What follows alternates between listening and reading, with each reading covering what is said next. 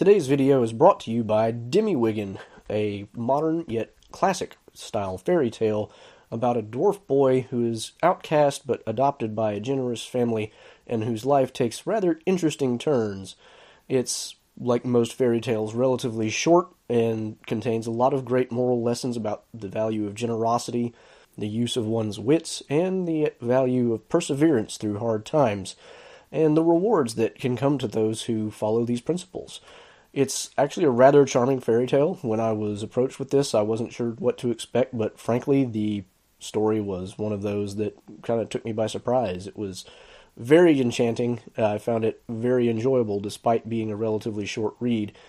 And it's a great thing for, you know, a young reader. It's got short chapters, it's got illustrations, and it even has a glossary in the back for some of the words that younger readers might not be familiar with. So, for example, Cooper. Most modern people probably aren't even aware what a cooper is, but it's a barrel maker. And so there's a glossary in the back to help out with that kind of stuff. So if you're looking for a great book for a young reader in your home, or a great Christmas gift for such a person, then I highly recommend Demiwiggin. A link to the Amazon page for the story will be in the description below. Michael Vonnen. Welcome to the Tolkien Lore Channel. I'm the Tolkien Geek, and it's been a long time since I did a deleted scenes video uh, and I, for those of you who have been around long enough, you know that these are scenes that are in the book that didn't make it into Peter Jackson's movies. And the reason, of course, I picked Peter Jackson's movies is because that's the longest, fullest version of the Lord of the Rings in a movie format. The other video adaptations never ever completed the entire trilogy, and so the only one that you can really say left out scenes in any given book and be kind of fair as Peter Jackson's trilogy. And I was thinking about Samwise's Temptation by the Ring, and I realized I have not done a deleted scene video on this. How have I not done this? Because this is one of the great scenes in the book that never makes it into Peter Jackson Peter Jackson's movie, and that's just positively criminal because this scene is amazing and you can tell it's amazing just by the fact that the Rankin Bass version of this scene is awesome. Like, this is one of the best parts of the Rankin Bass Return of the King. It's truly a great. It's it's got its issues, which I will touch on, but that scene in the Rankin Bass Return of the King is so well done. It's just beautiful, and the you know the book version is actually extremely brief. It's, you know, maybe a page is taken up by the lead up and the whole thing, but it's so powerful because of the different things that goes on in it and it's so complex in the way that it kind of brings together a lot of different aspects of both the ring, Sam's character, moral lessons, just there's just so much in this scene that it's just again, it's criminal that Peter Jackson did not have this. Instead, what we get is this cheapened thing of Sam being, you know, reticent to give the ring back to Frodo for a few seconds, which doesn't happen in the book, and that is Sam's temptation in the movie. And it's like, dude, you just, mm, it's such a thing of beauty, and you just had to leave it out. That's just so bad.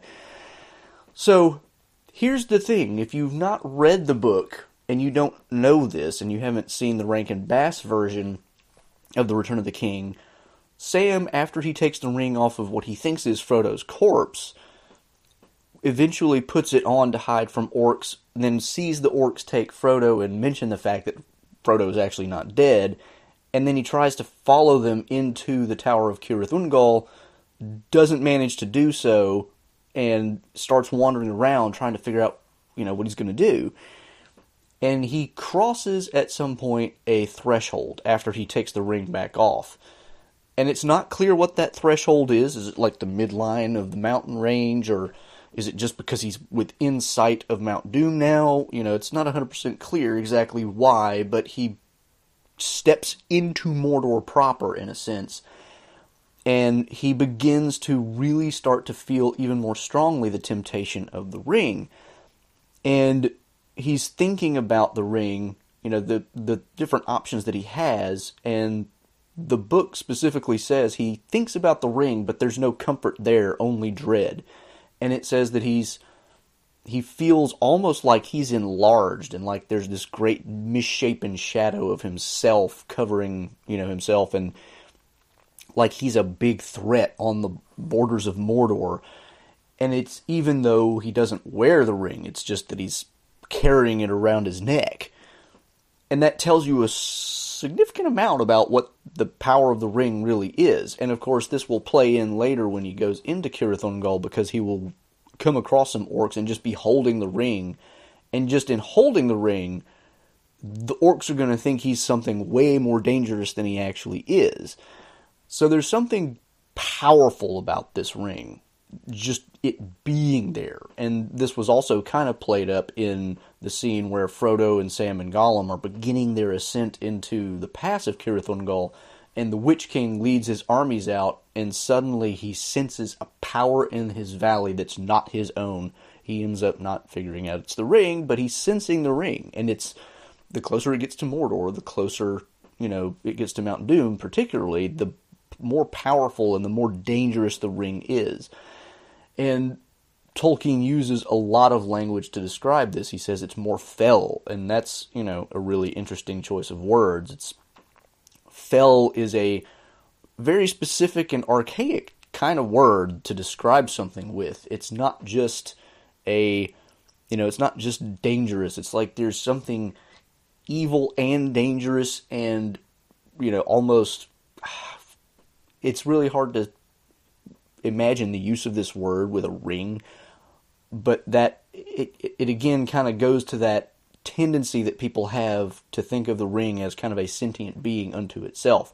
It's not sentient, but it does things that kind of mirror what a crafty, you know, sed- seductive, and I don't mean seductive in that sense. I mean seductive in the, you know, tricking you into doing something since You know, the kind of conniving person that Sauron is, you know, that kind of thing is what the ring does, which makes it seem in some ways sentient.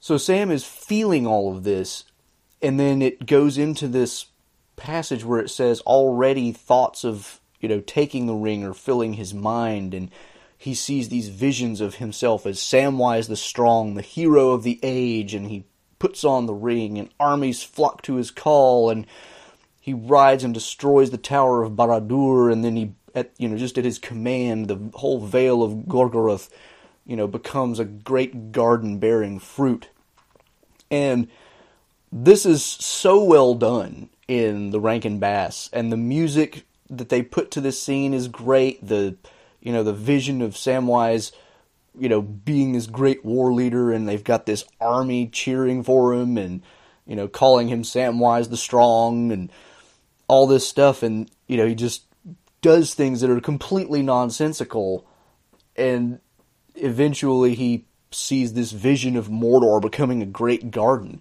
And the music, the way it builds the tension there, is just so good. If you haven't seen it, you really have to see it. I'm not showing it here for copyright reasons because I mean I, I probably could, but I'm just not going to risk anything.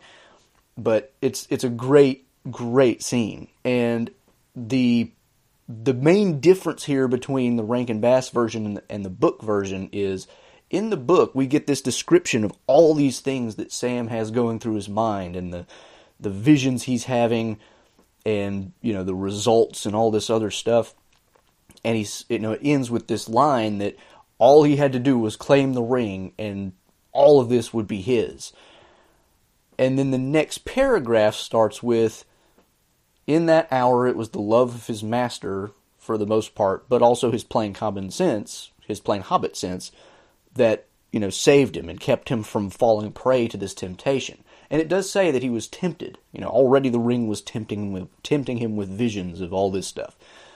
So it's not that Sam was not tempted, but the main difference here is there's nothing in the book that actually indicates that he came close to putting it on. Whereas in the Rankin Bass movie, it shows him just about to put the ring on, and then he just suddenly stops. And you know, credit to Roddy McDowall, he does a really good job of acting in this.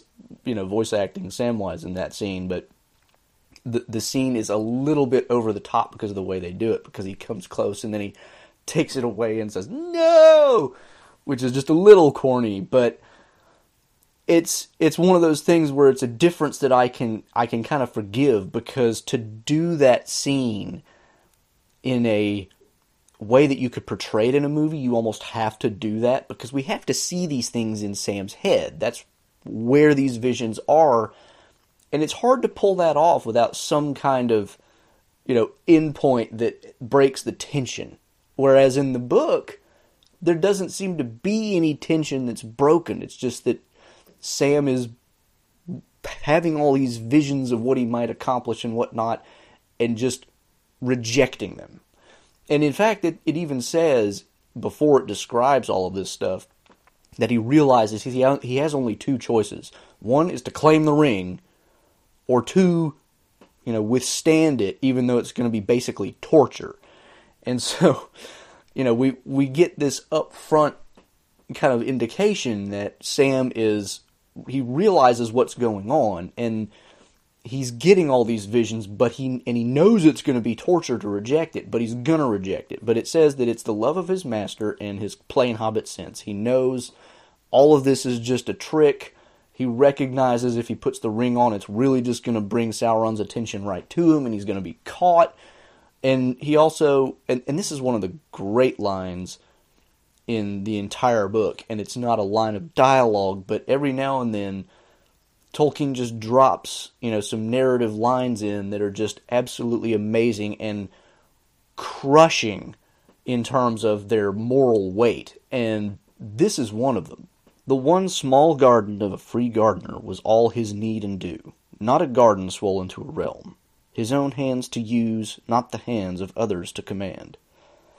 So, I love that line because it shows that a great deal of Sam's hobbit sense comes down to his own humility. He recognizes all of this stuff that's filling my mind is not only just a trick, because that's actually the follow up line. He starts actually talking to himself. We actually get lines of him dialoguing with himself saying, Anyway, all this stuff is just a trick. If I put the ring on, he'd find me. But before that, we get this line. And so, what he's thinking at that moment when we get this, you know, the garden swollen to a realm is that is not his proper sphere. Like, he's not a king. He has no right to be a king.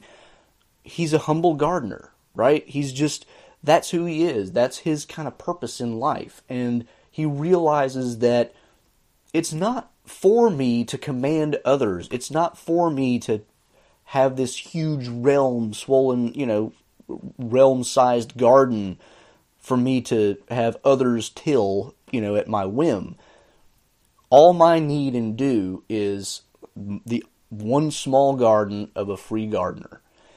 And there's so much moral weight to that because so many people, and this is true of politicians left, right, center, it doesn't really matter. Uh, this is not a comment about a political party but politicians, as a general rule, are always seeking for, whether they admit it or not, power to make other people do other things. And Tolkien here is rejecting almost all of that. Even Aragorn's kingship is a rejection of that because the one thing that we see Aragorn doing as king has nothing to do with making laws. And if you study the history of Numenor, like in the Unfinished Tales and what little commentary we get in the, Return of the King and stuff like that, the whole idea behind the Numenorean kingship is these laws are ancient and you know they're very old custom and tradition and the king just kind of carries that forward and is kind of a final judge character that's what he's doing in that scene where he ends up rewarding Beregond for what he did he finds you know, proper judgment based on the laws as they exist. He's not just going out there trying to do more stuff to create more laws and find other ways to command people to do what they're supposed to do. That's not what he does. He's the war leader and he's the final judge. That's kind of the the main function he has as the king. And so Tolkien's whole point here seems to be, and he says this in a letter too, and I think I brought several of these points together in a earlier video where I talk about Tolkien on politics. I don't remember how much of this I specifically brought in, but in a letter he says, "Not one man in a million is fit to, you know, rule other people, and especially not those who seek the power to do so." And that seems to be Sam's fundamental insight here, which is that's not what I'm supposed to do. That's not really what anybody is supposed to do for the most part. Very few people should ever be commanding large numbers of other people. Sometimes you have to. In a war situation, you need a commander, right? Sam is not in that situation, and he recognizes not only is it foolhardy to think that you could put yourself in that situation by putting on the ring, but also it's not his place. That's not who he is. His need and due is you know, the thing that is fitted to his station in life. And that's not to say that Tolkien was being classist. It's like, you know, if you're going to do something in life, if you're going to have a job, then do your job well, accept the rewards that come with that and the burdens that come with that, and be content. That's a, you know, a very Tolkienian way of looking at the world. Sam is recognizing here that all these great delusions it's not just that it's not going to happen, it's also inappropriate. And that's one thing that I love about this scene because Tolkien not only shows forth the power of the ring and how as it gets closer to Mount Doom it gets ever more powerful and more tempting and you know you have to wonder like the other cool thing about this is if it's tempting Sam with these visions and you know he has to reject this with some difficulty it's astonishing to think of the fact that Frodo, in his very weakened state, will manage to take the ring from here all the way to Mount Doom and not put it on once. Talk about strength of will. So that's another thing that this scene does is it sets up how dangerous and how problematic the whole carrying of the ring is and therefore shows us a lot about Frodo's strength of character and his own willpower. But the main thing that I love about this, like I said, is Sam's recognition that you know the the delusions that he's having that are being kind of planted in his mind by the temptation of the ring are just not okay. It's like that I, I shouldn't do that. Even if I could do that, I shouldn't do that. That's not what I'm supposed to do. That's wrong.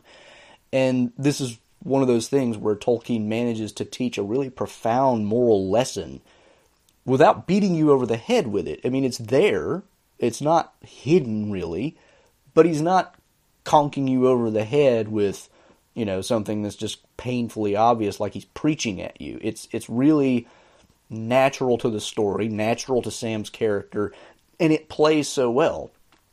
It is in some ways slightly disappointing that you don't have that really high tension built up and then breaking the tension with him not putting on the ring when he almost does, like in the Rankin Bass film. But nevertheless, it's still very well written passage, and it just really does a lot in in you know just a page or two of text. That again, the fact that Peter Jackson doesn't include this scene is when he includes so many other things that are extraneous, not necessary, or even just made up, you know. And I think it would have been. I think it would have served the movie really well to see this because in the movie we get really very little sense of the temptation of the ring other than, you know, like a dreamy, like weird, hazy state that Frodo goes into and this happens several times and like the sound goes kind of muted and you know whatever but we never see anybody specifically have like a vision of what would happen.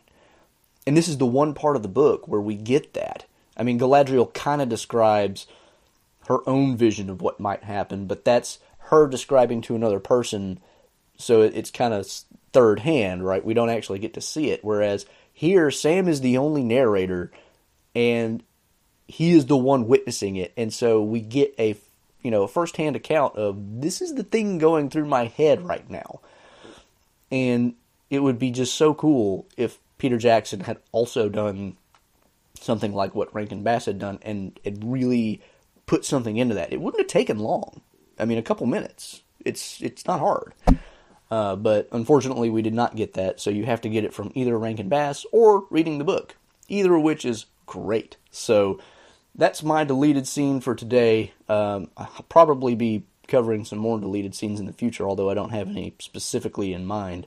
Uh, but I know there's other stuff that I have still not covered for that series. So keep an eye out in the future if uh, you would like to learn more about scenes that didn't make it into the movies if you're not particularly a bookworm of The Lord of the Rings, because I know there's a lot of people out there like that. So if you did enjoy this video, please give it a like, share it around.